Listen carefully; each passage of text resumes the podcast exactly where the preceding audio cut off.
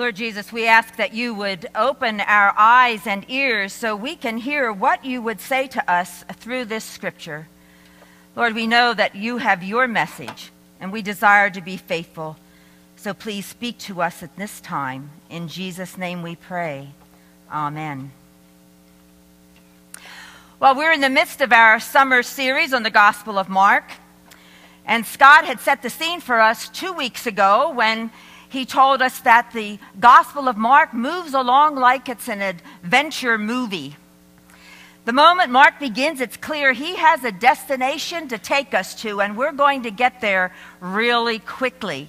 No one, not us or the people that Jesus contacts, will ever be the same again. My 12 year old grandson Daniel described Jesus as the Avengers, all in one person. Jesus definitely moves quickly from one place to another, one person to another, and he's deepening everyone's understanding, or perhaps he's further confusing them as they try to answer the question who is this man? Who is this Jesus? Scott reminded us that Jesus and his disciples were about their Father's business. They were healing everywhere they went, quickly, one place to another, yet they never seemed to tire or get overwhelmed. Good news for us, don't you think, as we try to faithfully live our very busy lives. Last week, Ryan Beatty focused on Jesus' markers for a power community vision, faith, forgiveness. Again, very good news. God's good gift of relationships in a faith community. God's good gift of relationships in this faith community. So we come today, we have week number one, burning brightly, never burning out. We have week number two, power community. And now we have week number three, and we have demonic depression. Really? Now, I've been assured that this isn't typecasting. I want you to know I even tried to switch topics. You can see how that went. I still have demons. Would you believe that when I incorrectly typed sermon, it self corrected to demon? It's true. Now that's eerie, and it really made me wonder what about this topic I'm supposed to preach on? Well, however, after much prayer and study, I no longer find myself conjuring up images and names of people that I don't like very much whenever I hear the word demon.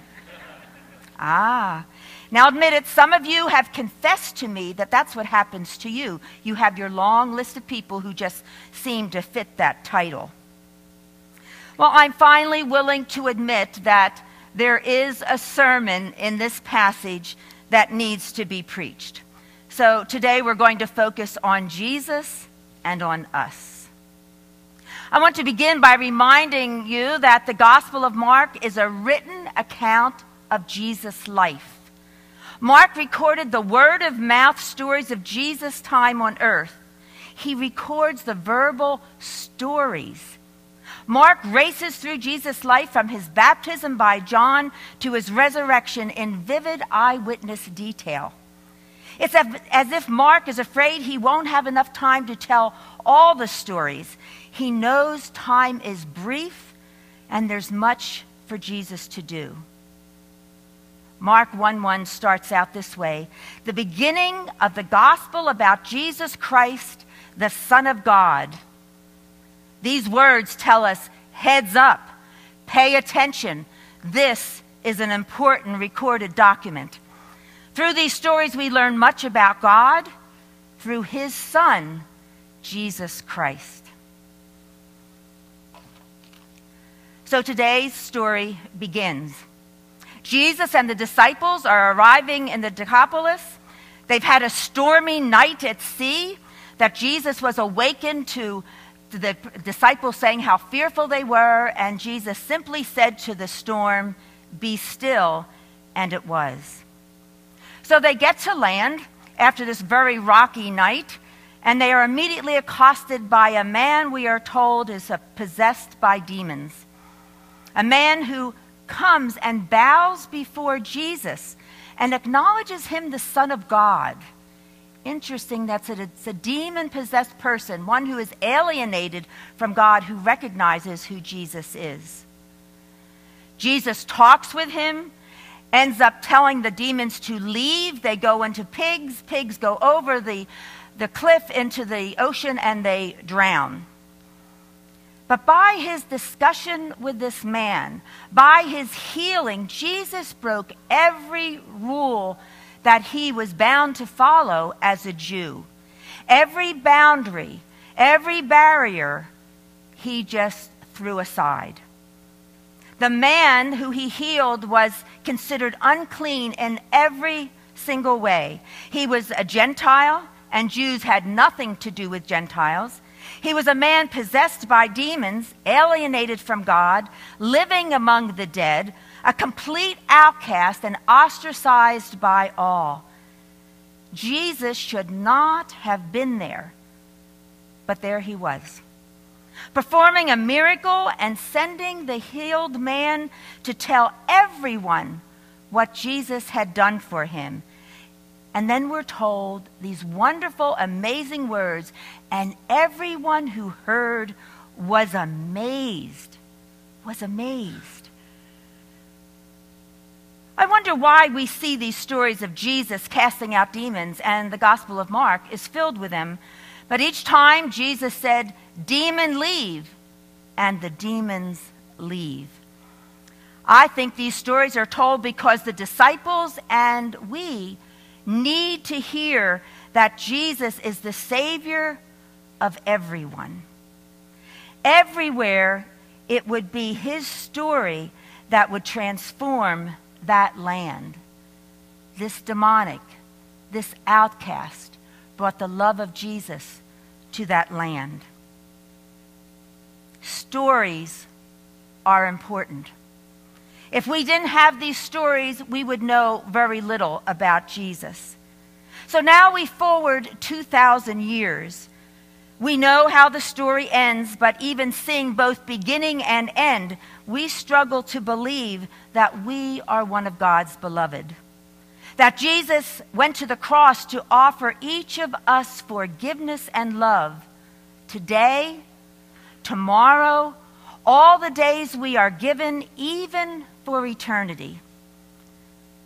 Don't we long for, desire a sign that the life giving power of God is breaking into and working through the ordinary details of our everyday lives?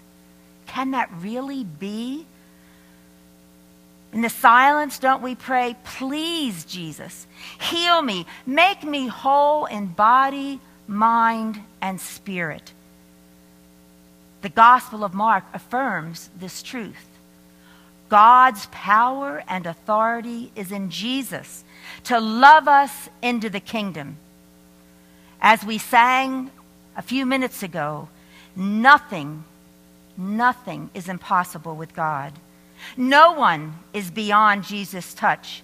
No one, no matter what is in our past, no matter what is in our future, or is going on right now, is too big or too small, too insignificant, too broken for the Savior Jesus. As Jesse Rice reminded us a couple of weeks ago, with Jesus, there is no such thing as a meaningless tear. If that is true, and I'm proclaiming today that it is, what are our stories that witness to this God sized, life changing truth? I think hearing God speak to you might look something like this. Hey, good job. You back on. I know. Hi, Cooper. Hi, Cooper. Hi, Cooper. Listen. Hi, mm-hmm. Cooper. Hi, baby. I know I'm doing that. I'm sorry. What's that? Do you hear something? Yeah. It's okay. It's fine. This is Cooper, and this was right after his cochlear implant was turned on. For the first time, he got to hear his mom's voice. His mom said he was born with profound hearing loss, and just watch his reaction. She actually posted this video last year on YouTube, but it's just now going viral. She posted an update saying that Cooper can now count to five and say his ABCs. Oh, if we only responded like that when we realized that Jesus has broken into our lives and healed a hurt, brought us hope.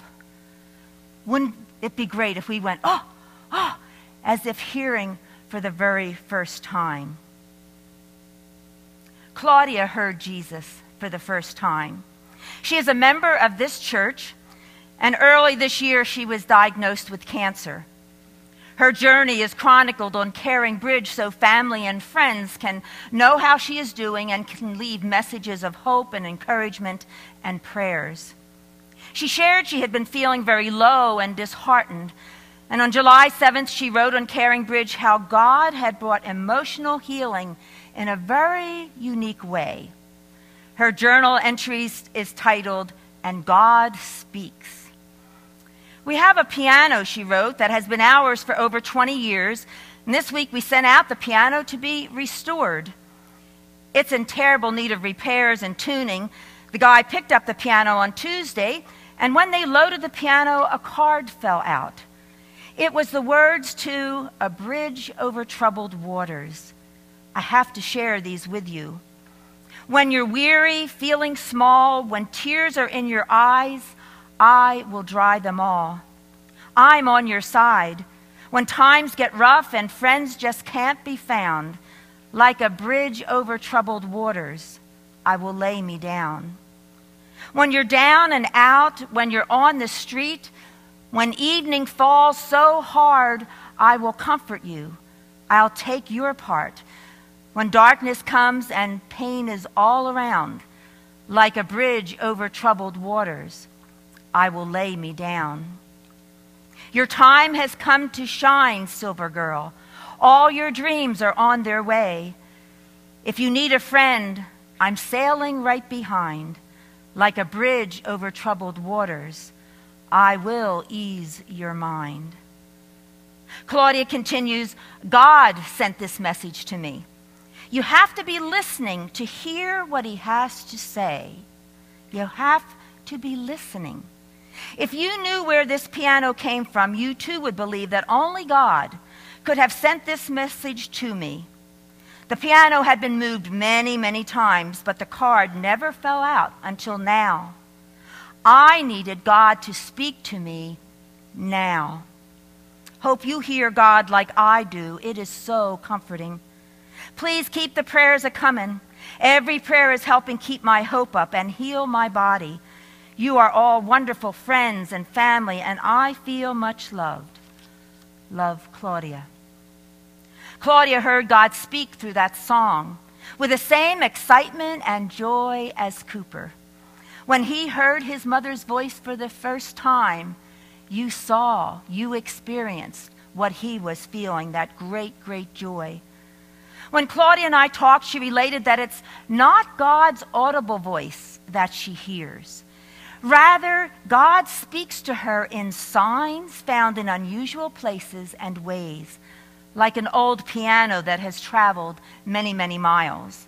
Then Jesus breaks into her life. As I've learned over my many years as a hospital chaplain and as a pastor in churches of all sizes in all places, our Creator God, who made each one of us, will speak to us in ways that we will recognize. And it will be different for each one of us because we each have been created uniquely. Today, I want to tell you a page of my Jesus story. And I say a page because this life is a journey of growing in my understanding of God, myself, and others. It's a lifelong adventure of rebirth. This is not a once upon a time fairy tale. It's a story of heartbreak, betrayal, and loneliness. and it is a witness to God's restoration. I had discovered that my husband had broken his vows with many affairs and our marriage was ending. My sense of failure was overwhelming. As a pastor, I thought my ministry was over because I could not imagine God wanting me to be a leader in his church. I felt useless, unworthy, and in great despair. I couldn't bring myself to tell anyone what was happening, so my world became smaller and smaller and more isolated. I couldn't see a future with such pain and brokenness. On my lowest morning, a friend from my seminary days called. I had been on her mind, she said, and so she decided to pick up the phone and check in. Coincidence? Not in God's economy. We chatted briefly, then she asked, Dana, what's wrong? The floodgates opened and the story was told. She listened and listened and listened until all was told. And then she said these two words I care. Suddenly, the burden didn't seem quite as heavy. As a pastor herself, she understood my concerns about how the church would view my failure. That night, she called me again. Now, mind you, she lived 3,000 miles away, and this was the day before cell phones and unlimited long distance calls. For two years, yes, you heard right, for two years, she called me every single night. Every night. Sometimes just with a quick, How are you? Other times with a lot of listening to whatever was going on and how I was doing. I knew her call was from Jesus with skin on. Jesus was on the line. Those calls gave me the time I needed to receive Jesus' forgiveness, hope, and purpose. I was restored to the person God created me to be. Jesus truly was my everything. Now, it didn't happen overnight, but the healing hand of Jesus has never, ever let me go. Isn't that amazing? That kind of love. Would I be here today at BelPres without Jesus healing? I don't know. But without Jesus healing, I don't think I would have applied for the ministry position I now hold.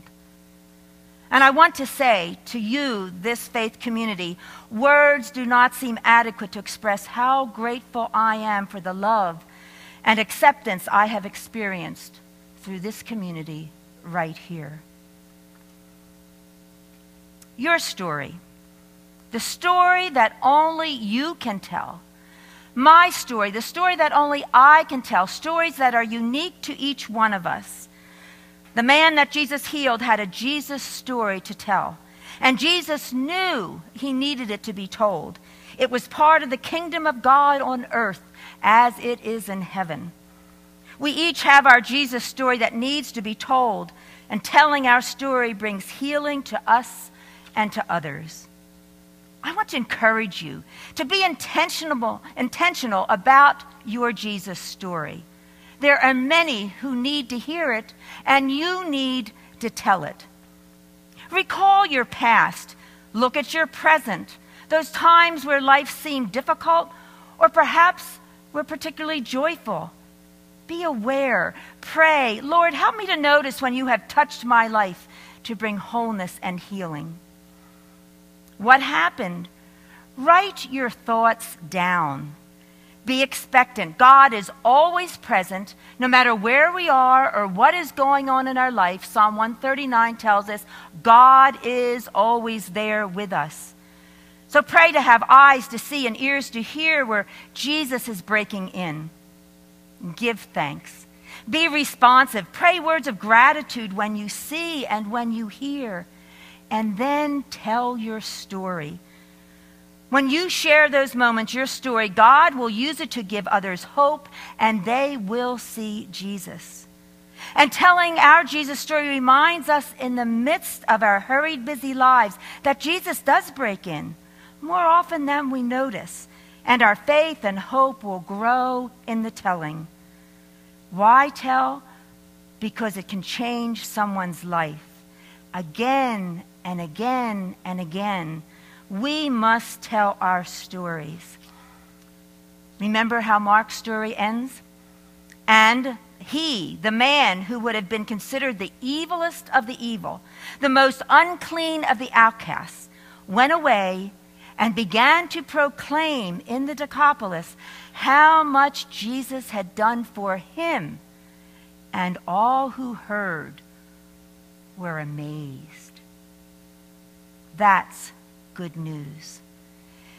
Jesus, give us lots of opportunities to hear that good news that you are with us, that you do break in, that your desire is to bring healing to us, body, mind, and spirit. Lord, may we leave today trusting in that promise. In Jesus' name, amen.